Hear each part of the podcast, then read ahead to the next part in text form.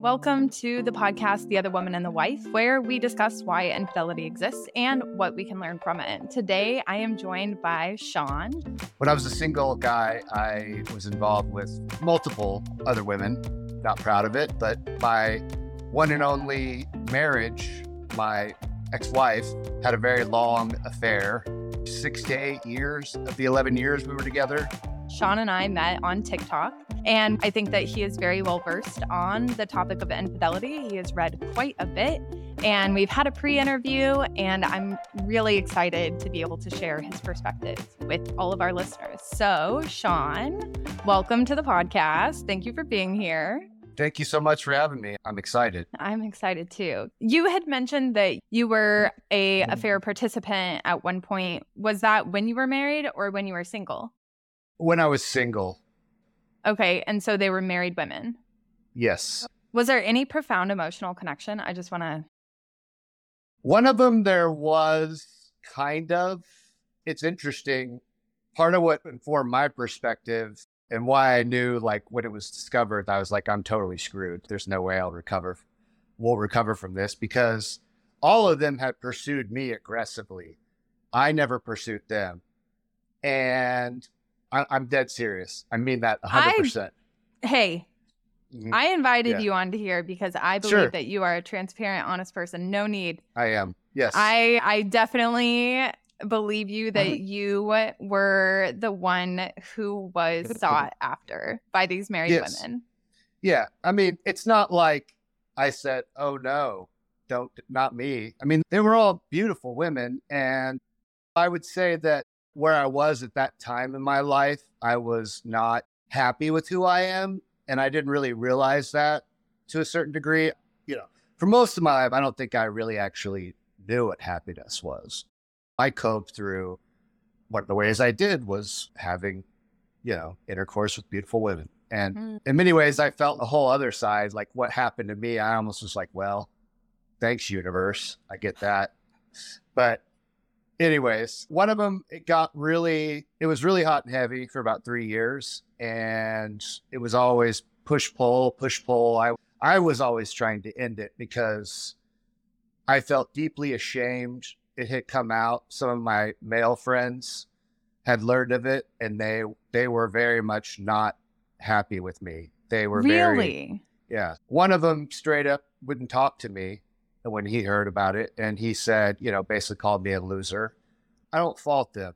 I'm just shocked because, you know, I would say that the status quo of, or I'll say the perception of men and men who cheat, the way that men support each other is mm-hmm. by it's just typical and it's like acceptable within the male community. So I'm really shocked like about these yes. friends of yours who were like, "No, I'm gonna, I'm gonna remove myself from you," and uh, all of that. Yeah, it's funny. I actually have the opposite view.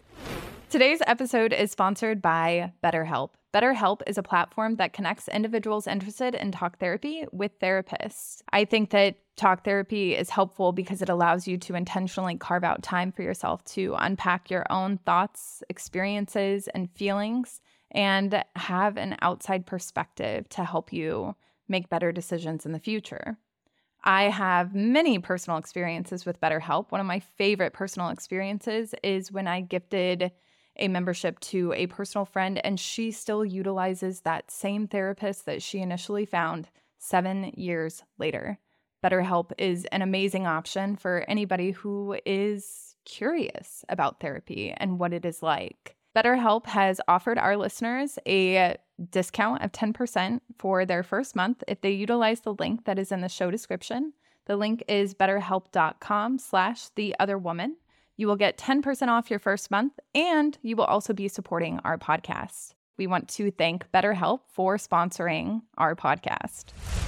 I think that it's actually more acceptable among women to do it. And actually, there's surveys that show that women are easier on women who cheat than they are men.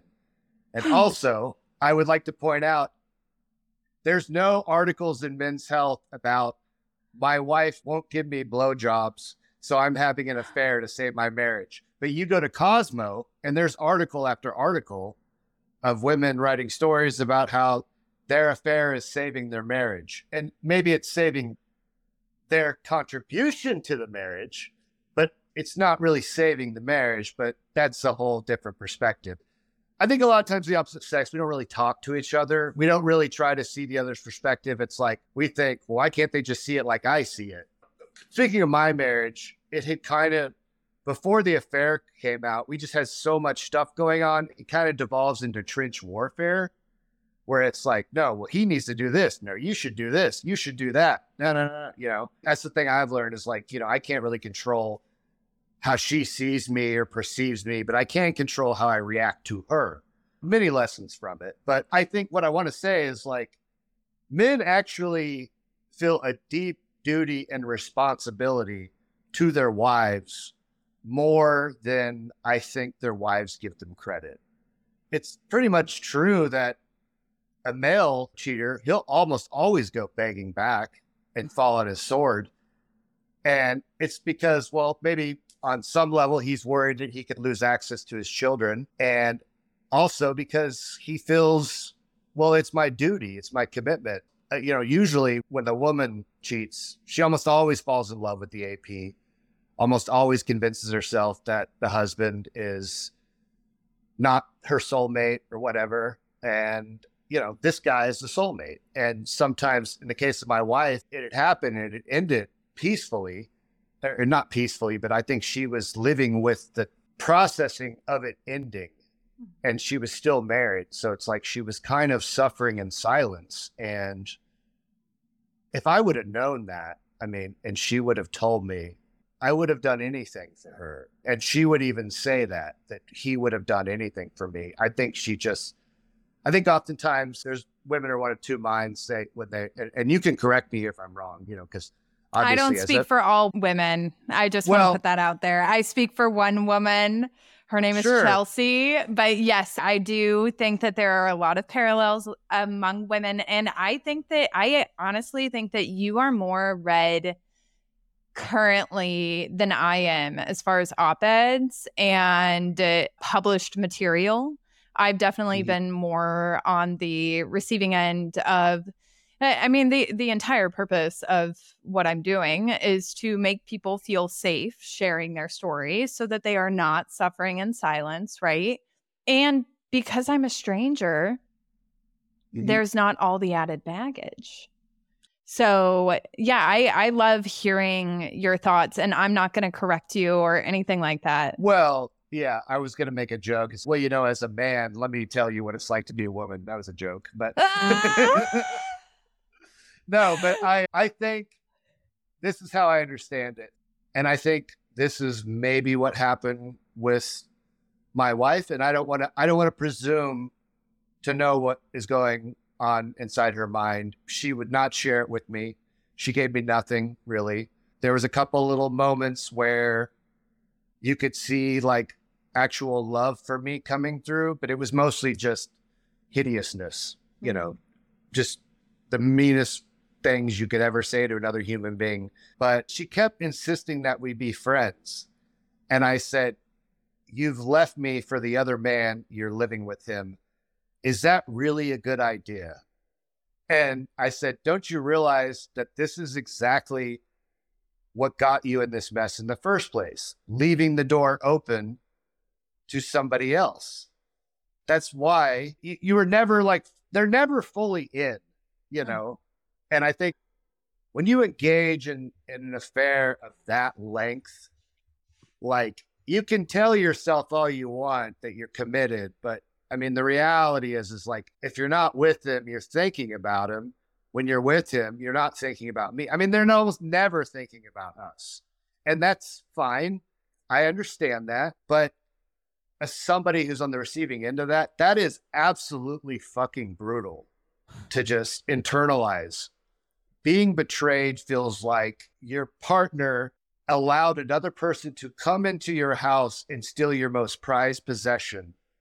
And not only did they help that person, but they gleefully helped that person and then told you something else and blamed it on the neighbor you know, uh-huh. and I think that's what's so, you know, there was a Psychology Today article I read that the, the thing that hurts the most about betrayal is that all those prized memories that you have as a husband, they're now violated by what you've learned. You go through life thinking that the past is the past. And now you realize, well, shit, during that time, she was having an affair. So when she was smiling in this picture, was she really happy? Was she thinking about me? That time she left and said she had to go meet a friend and it was like Christmas, was she, you know, was really him? You know, based on what you shared, one of the really interesting things that stood out mm-hmm. to me is she had a lot of anger and hatred that she projected onto you, yeah. right? Yeah. It actually wasn't about you. Her no, anger and her hatred likely predates even your marriage, right? And all of that responsibility does lie on her. And uh, yeah. What were some of the signs as far as, you know, having an incapable partner? One of the things, she was married previously. We, her and I actually go way back. We knew each other as kids. And I remember she always had anger problems, even when we were younger. And I, I used to joke because we used to banter back and forth that's actually the one thing that I do miss about her is our funny bantering back and forth and teasing each other. And I remember like in high school, I would tease her and she would just be like, she'd just look over at me. She's like, You're such a fucking asshole. I was like, Yeah, so what? And she's, and I'd be like, and then I was recalling that story later. I was like, So you just like t- said to yourself, It's like, that guy's a, an asshole. And one day I'll marry him.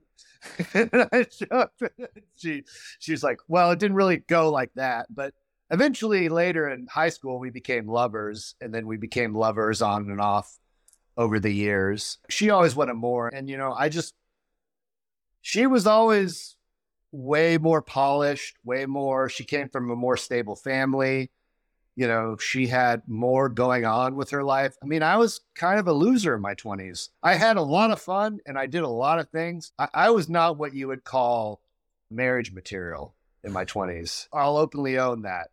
You know, I like I remember I'd run into her at the gym and she'd just be like on the treadmill, just like beaming at me. Mm-hmm. And I'd be like, I remember thinking to myself, like, why does she like me so much? I've never reciprocated. Not to get into the limerence topic, but it almost feels like she had, I was like her limerent object for 12 years. Yeah. And yeah, so, but she was married before me. And then when she got divorced, and then I announced that I was, you know, on Facebook, I was moving down to Oklahoma City to take a job. And I get a Facebook message from her, and I notice she no longer has her married last name and she asked me out to dinner. And from there, it just went and it just didn't stop. But in the beginning, she said, Oh, somebody approached me to have an affair when I was married to my ex. And I didn't do it because I didn't want to, I just didn't want to mess with it. And I, so I didn't do it. And I was like, Oh, okay. Like I remember like just thinking and it just in one ear out the other. I think before we even went anywhere, she already had it in her mind that it was okay, that it was something that she kind of entertained, was interested in. I don't know. And so part of me internalized that also subconsciously, which I didn't realize is I need to make her as happy as I can because I don't want her to stray. I just think that men tend to think that their wife's happiness is their responsibility. And I just want to say it's not. Yeah. Yep. Yeah. Yep. And just because this is a podcast about infidelity and uh, all of that, I think I just want to underscore your happiness is your responsibility and nobody else's happiness is your responsibility you got to let that thing go because uh, I think that's where women in affairs get tripped up too, is because they think their happiness is being derived from this other person and it's not. It is the allowance you are giving to yourself to feel Correct. things that you have never felt. Yes. And then you have to be honest with other people about it. And that's a very challenging place to be for sure. But yes, you were talking about how your role in the marriage was to make sure that she was happy so that she didn't stray. Yeah. Yeah. I was still kind of a selfish, self involved person in the beginning. She's a textbook people pleaser, 100%, hands down. I remember in the beginning, she would just, I mean, I wouldn't call it love bombing, but it was kind of love bombing. And she was like, Oh, I do things because I do things for you because I want to do them for you, because I want to make you happy. And it's nope, that's not true. Because later she's reminding me of all the things that she did. I think oftentimes where a lot of marriages go south and where a lot of women get frustrated is they don't realize that they're, you know, they'll, they'll say like, oh, my, I think you had a video about it where you said they communicate, they act one way and then they blame them for not seeing them how they truly are, even though they weren't authentic. And I think men do the same thing too. And I think men do put their wives on a pedestal. And I think sometimes they don't want to believe that their sexuality is much deeper more robust than we give them credit for. And it's something I knew as a single guy, but I just totally out the window when I'm married. I think really where it went south, if I had to pinpoint it, and I, I think this is the exact thing because we moved to Spokane, Washington for a job, my job. And she still worked for the company she worked for, and she was working from home, but she had never lived that far from home. And I think that was just such a shock to her Mhm. and the travel back and forth. And he was here in the office. So there was like three years where she was traveling back and forth between Spokane and Oklahoma City. And, you know, we would try to stay connected as much as we can with the travel. But I remember it was like the last summer, she was just started traveling more. And I, I brought it up. Do you really have to travel so much? And she, I'd like to do things with you this summer. And she snapped at me. It's like, well, that's just the way it is. I just have to, I got to work. That's, you're just going to have to deal with it. And I think it's like she said it to me like that word for word. And I remember she had her mom come and stay two summers in a row for an entire month. I could tell, like, after that, after she got me, you know, after she got the ring from me, Mm. it was almost like it went south. It was just like, yeah, I'm bored now, you know. And Oh. she started throwing up walls, you know. Yeah. And I could definitely feel that. And I, but she just, she was really good at being authentic, inauthentic, I guess. She wasn't Yeah. ever really authentic. And, you know, it's interesting post divorce. When we were married, she was like card carrying progressive liberal wearing her Elizabeth Warren, yet she persisted, sure, going to women's marches with my mother. And then uh, afterwards, well, she's a Trump loving, gun carrying conservative. And I'm like, what the hell? Like, that's how much she changed. And I'm like, who's the real one? I, I think she has an I- identity crisis of sorts. Maybe. I, don't definitely, I would definitely say that. I mean, my affair took place when I was 24. I was really Mm-hmm. young. And it was definitely an identity crisis. And I had plainly stated to my ex, I said, I don't know who I am without you. And I want to find out. And uh, I decided I was going to do that. And it's so interesting having this conversation with you because I definitely wasn't consumed with anger and hurt the way that you have, you know, perceived your own wife or your ex wife. But I definitely was like, I got to drop the hammer and run. At that point in my life, I was conditioned to be an avoidant of all feelings. And so, how could I possibly understand myself without being in touch with my own feelings? That's a very respectful way to end it, I will say. I remember one thing I said to her. I, I think it was like 10 days from D Day to when I called an attorney and I said, you know, she wants to leave. And I, I remember she just, it's almost like she got more aggressive and more hurtful. And she started driving the AP's car here for no reason whatsoever. And I was like, why are you driving his car? There's no reason for you to drive the car here. And it's, you're just like throwing it in my face. Mhm. And I finally just said to her, I was like, you know, you could leave me without kicking me in the balls repeatedly.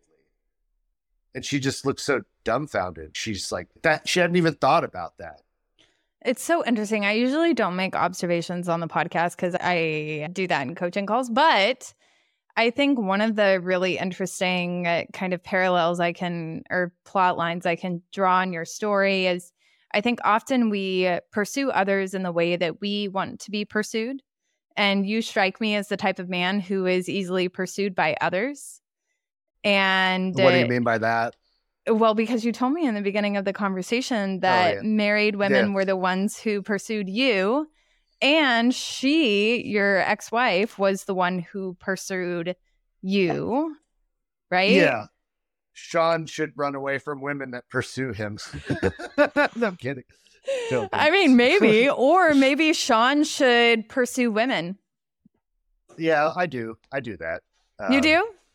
Yeah, yeah. How has dating been? It's been great. Very great. I'm actually, I am not actively really dating anybody, and I'm trying to detach from my need for validation via sex. And so I I refuse to let it control me. If you are the other woman in your relationship and you love this podcast, you would love the Other Women community. The Other Women community is a membership program designed to help other women just like you reclaim their relationship with themselves and heal from their affair. We provide a safe and supportive environment for you to open up and talk about your experiences. We give you the tools and resources you need to grow into an authentic, empowered individual. If you're ready to take the next step in your healing journey, head on over to theotherwomanandthewife.com backslash community to learn more about the membership and all it has to offer. All right, let's jump back into the episode. Because that was one of the things that really hurt because I felt, and you know, it, it always hurts for men. That's why the roles are that the a cheating man is a dog and a cheating woman is lovesick or whatever. And that's why they always downplay it. Yeah. The cheating man's I no, I don't love her, and the cheating wife, it wasn't that sexual. but it's all BS. She tried to say that to me, and I was like, because she knew about my past. I mean, I was always candid about it. And I, I said to her, I was like, you know that I know that's BS and it wasn't sexual. Give me a break. And I was like, it was very sexual and you enjoyed every minute of it. And then she just got really shocked. And then I was like, well, I didn't, I realized that can seem like I was shaming her. That was not, I just really, I just wanted her to be honest. Yeah. I could have handled it. You know, we had an open, we had done many sexually experimental things with each other in the beginning. And I encouraged her, you know, to kind of be more expressive in that regard. I always encouraged her to just be more expressive, like with her clothing. And it was never like, I need you to wear this or I can't get erect, you know, type of thing. It was like, you know, you, I, hey, you'd look great in this. And yeah. sometimes I would buy her like cute, interesting dresses. I like women that are very expressive and feminine and dress within mm-hmm. their power. And she started to slowly, but then she kind of reversed later. I don't know if she was just doing that to make me happy or she just really wanted to do that. I wonder if she ever figured out who she really was. I hope she does. I would say like the consequences for her have been significant and none of it had anything to do with anything I did. Just happened. I want her to be happy. I have yeah. no hatred towards her. She was very kind. She was very generous in the divorce decree, but nowhere else. I'll just say that. I think that shame Cause like in the end, right, I had made the decision to divorce. I couldn't handle being in the presence of my ex because I felt like I was such a disappointment to him, to myself, all of that.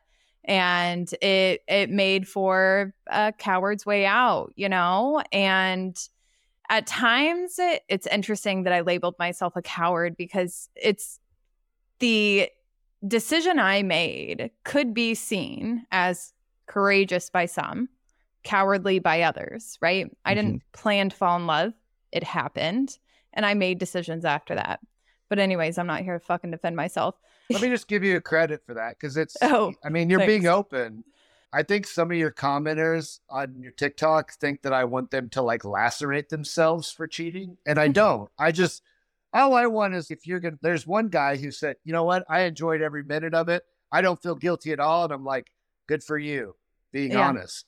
I, that's all I care about. I don't, I hate it when it's my husband made me do it. No, he didn't. But the blame. Yeah. That's yeah. the stuff I get tired of. Yeah. So, and I think where we can take this conversation and really give listeners a lot of value is it, and you and I had talked about it last night about D Day. Mm-hmm. What can make D Day a better existence for all parties? You have to understand that it's like a nuclear bomb just detonated on your brain. I remember she was very cruel when it came out. I think all you have to do is acknowledge what happened, state clearly what you want, and treat them with dignity on the way out the door. Mm-hmm. And understand in the same way that you said that her lashing out at me had nothing to do with me, their lashing out at you has nothing to do with you it's a pain unlike I've never felt in my entire life. And that's not to like make anybody feel bad, but 99% of the time, your spouse has no idea what's coming. Mm-hmm. And you can say they didn't listen to me or whatever. And I think that's certainly true in some situations. But most of them, they want to believe that you're this wonderful person. And, and you are. I'm not saying they aren't. They just, it's a bad choice. In my wife's case, an ex wife's case, it was multiple bad choices. A person doesn't have to be defined by their choices. Mm-mm. But I think if you could just own it, state clearly what you need or what you want to see happen, or, or if, if you feel bad and you want to work on it, then you need to say, I want to work on this. Mm-hmm. And you need to make it clear that the betraying spouse, all they want in that moment is either to be told it's over or to be chosen. This whole waffling back and forth, I don't know what I want, you know, it's just an act to keep the neurochemicals going, I think. And it's just, I just don't do that. That's all I'm saying. Treat your spouse with dignity. That's all I ask. Yeah. That yeah. to me, that that's all that matters. Yeah, absolutely. I agree. I do think that the waffling isn't necessarily, and this is just my own personal opinion, I think that the waffling comes down to a lot of internal conflict. It's not just the chasing of neurochemicals. It's awful because an affair is a poorly timed relationship, in my opinion. It is a poorly timed relationship. And in every single relationship, we are learning more about ourselves as an individual.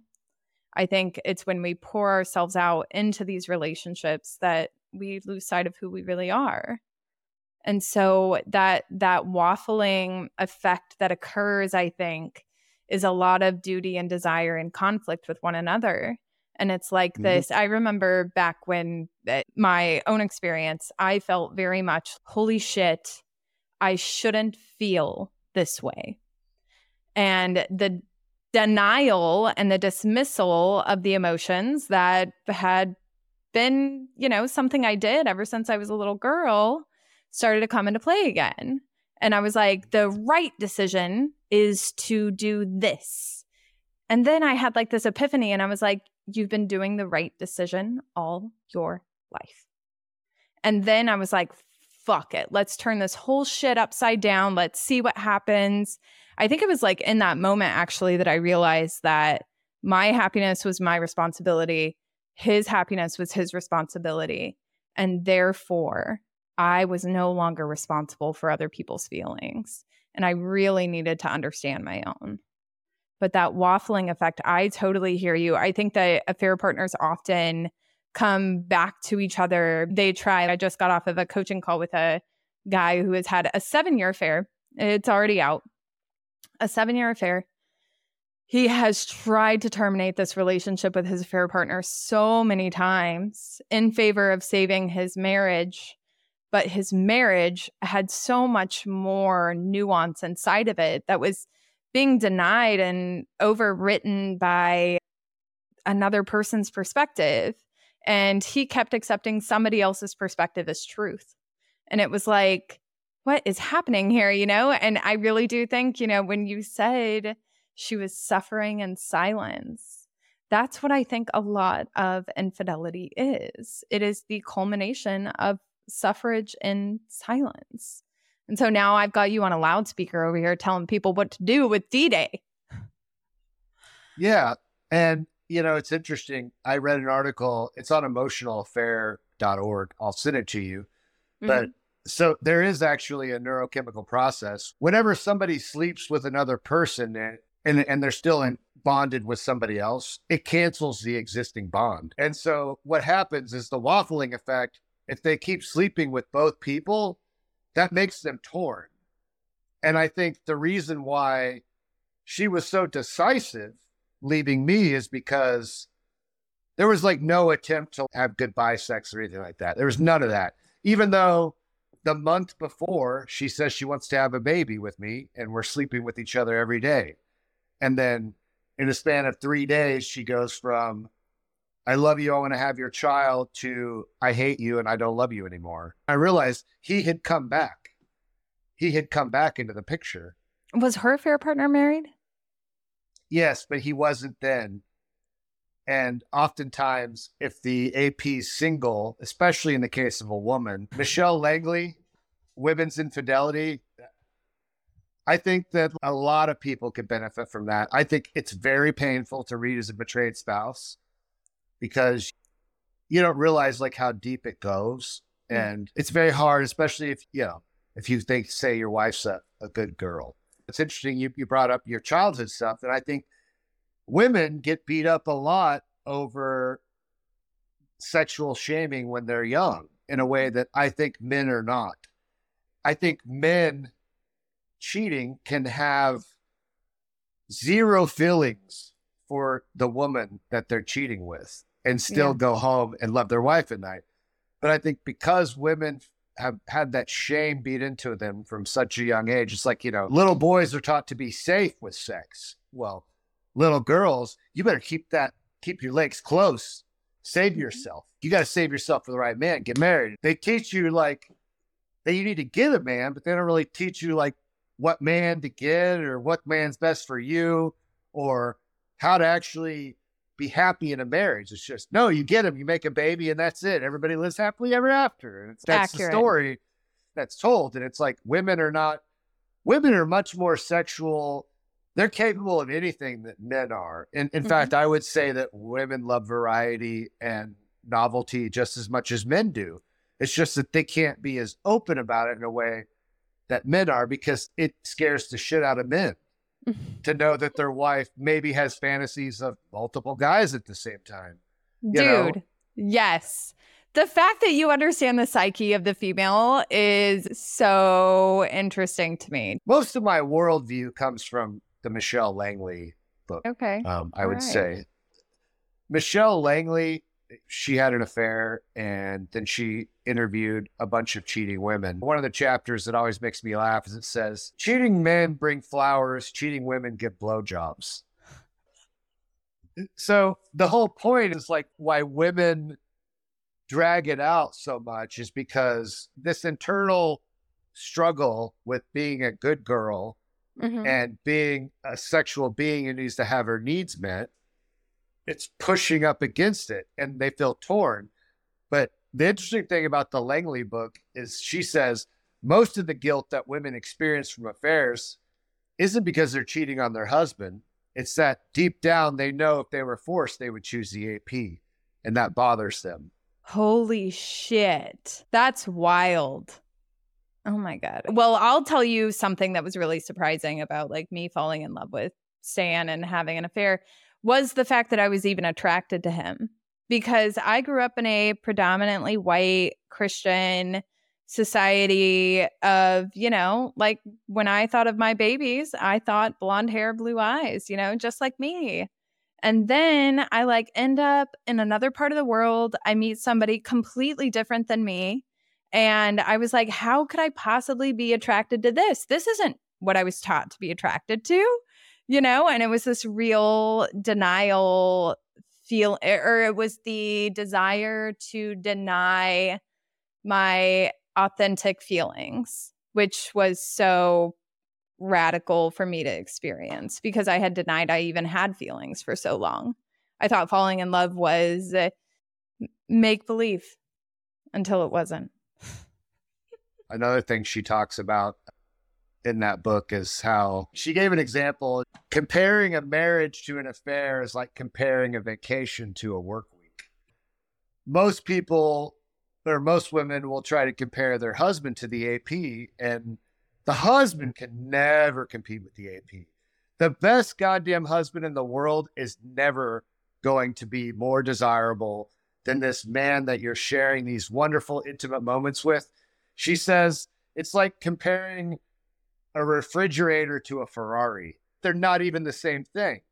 But in their minds, well, I'm so much happier. And it's like, in many ways, the affair is subsidizing the missing, you know, because nobody's ever going to fully meet your needs. I think 100%. people expect way too much from their partners, and 100%. I think this is where where it goes wrong. But it's, if you think about it, it's you know, two people are giving eighty percent, and then this one person appears, and now you have hundred percent. Well, of course, this person's that's getting both all their needs met is fucking happy, and then this person's, hey, what happened to me?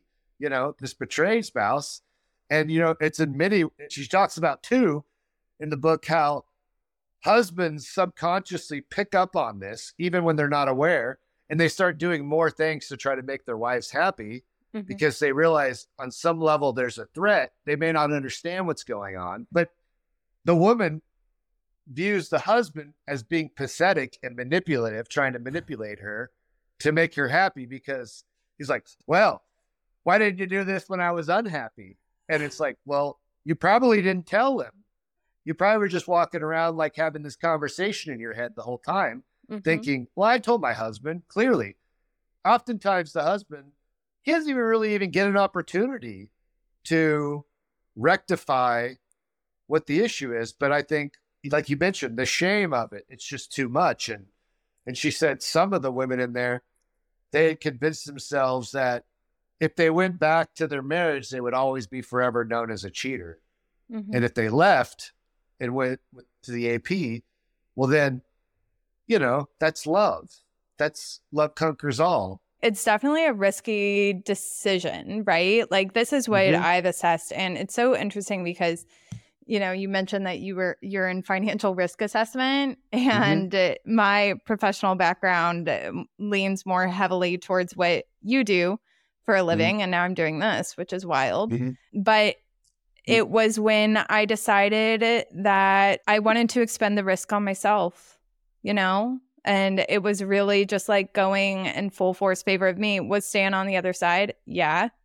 But once I realized that being in an affair, I had two relationships that I needed to make decisions in, regardless of what label they had on them. And if I was honest with myself, I could quickly determine that I was ready to exit one of the relationships and I wasn't ready to exit the other. So when people say, oh, you left for the affair partner, I'm like, they were two separate relationships. One did not depend on the other at all. These were two very unique individuals that I had built a relationship with. So it was wild it's wild to listen to you talk about, you know, the way that a woman is perceived externally should she choose to stay in her marriage she's the woman who cheated or is she going to be the woman who uh, goes in pursuit of love and uh, it i feel like life for me you know and i'm definitely 10 years more or i guess i'm more than that now 2014 I'm 10 years apart from an experience that you had one year ago. And I think in the 10 years' time, it's so much more clear to me that like comparison is the thief of joy. And to compare these men against each other is a worthwhile exercise because in each of their own rights, beautiful people, beautiful people that I loved for a time in my life and still do. I don't hate either of these men that I had relationships with. And it's just so interesting to me that that people reduce others to such a simple perception. And the exercise of comparing people against each other, like the reason why I think it's, you know, the thief of all joy is because if I were to sit here and compare my ex husband to my present husband, it's there's no, it's not a fucking competition, you know? And it was just so weird that people wanted me to even compare them against each other. I really wished she would have just been honest with me because I honestly, I probably would have just let her sleep with the dude to get it out of her system if she just would have, like, you know, because I think that's the lie, the sneaking around and the hiding. That's that holds the power. The secret. Oh, totally, totally. I completely agree. The the fuel to the flame is the secrecy. And it's the secrecy inside of ourselves ultimately. Because you're right. If it was just about sexual variety and she was honest about it, then potentially her marriage could have remained. You know? Yeah. Well, Shaun, we're coming up to the end of our time together. And uh, before I let you go, I want to ask you one last question. Only question is what advice would you give to the betrayed party who is looking to heal beyond this experience? Well, that depends on the context are we assuming reconciliation here or they're gone? Like it's over? Well, that's really interesting that you ask for that context because for me, I think that regardless of relationship outcome, there's a lot of growth to be had for individuals who have been impacted by infidelity. So, almost regardless of what your wayward spouse does with their decision making what has been instrumental for you in being able to grow past this? Completely ignoring them. I hate to say that but it's like realizing that i can only control me. I cannot control another person i cannot control outcomes and i mean this with all due respect to betrayed spouses because they do really mean well they're just terrified and they don't know what's going on, you got to let go of the outcome. And I think if they want to leave you, let them.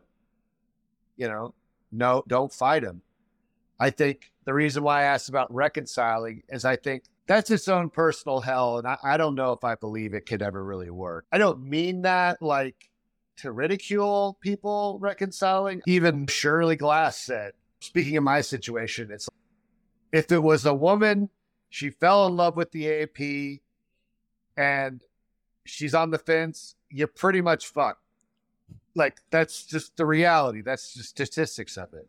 Mm-hmm. And so I knew that, and I was just like, and knowing what I'd gone through, I remember one thing that always struck me. I'm sorry, I'm getting off topic. But, no, no, no, it's okay. I love your tangents. But so the one that I got really close with, she said to me, whenever I have sex with my husband, I feel like I'm cheating on you. And I said, that is the most batshit crazy thing I've ever heard. Oh, and I, I you know, but I think that's interesting, you know, because I think it's very hard, like the feelings of it, you know, it's yeah. just, it's, I don't think it's very difficult for women to escape that. I mean that with love.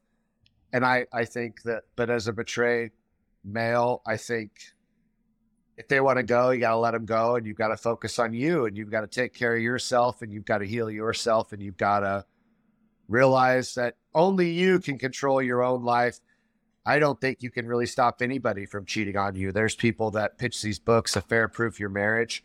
Yeah, whatever. You and I align a lot on our worldview in a lot of aspects. And uh, I remember going into my relationship with Stan, the exclusive relationship, right? And being like, oh, well, fucking cheaters always cheat, cheaters never change. Like once a cheater, always a cheater. I remember that being so drilled into me that I was like, oh fuck, I'm that. I am doomed to fail. And it felt like a real reckoning of free will. You know, do I actually have a choice? And like, where does my power lie? And all of that. So, yeah. And also on the reconciliation piece, it amazes me how fast some people in marriages decide that reconciliation is the path that they want to go. And I'm just shocked that the first question a betrayed party isn't asking themselves is do I even like being in this relationship? It's wild to me because then all of a sudden it becomes duty to this idea of marriage and like, oh, well, definitely if we're married and you cheated, we have to solve this in order for my happiness to exist or anything like that. And I'm like, whoa, separation is an option, people. Shaun, you're definitely coming back onto the podcast. Holy shit. I love vibing with you.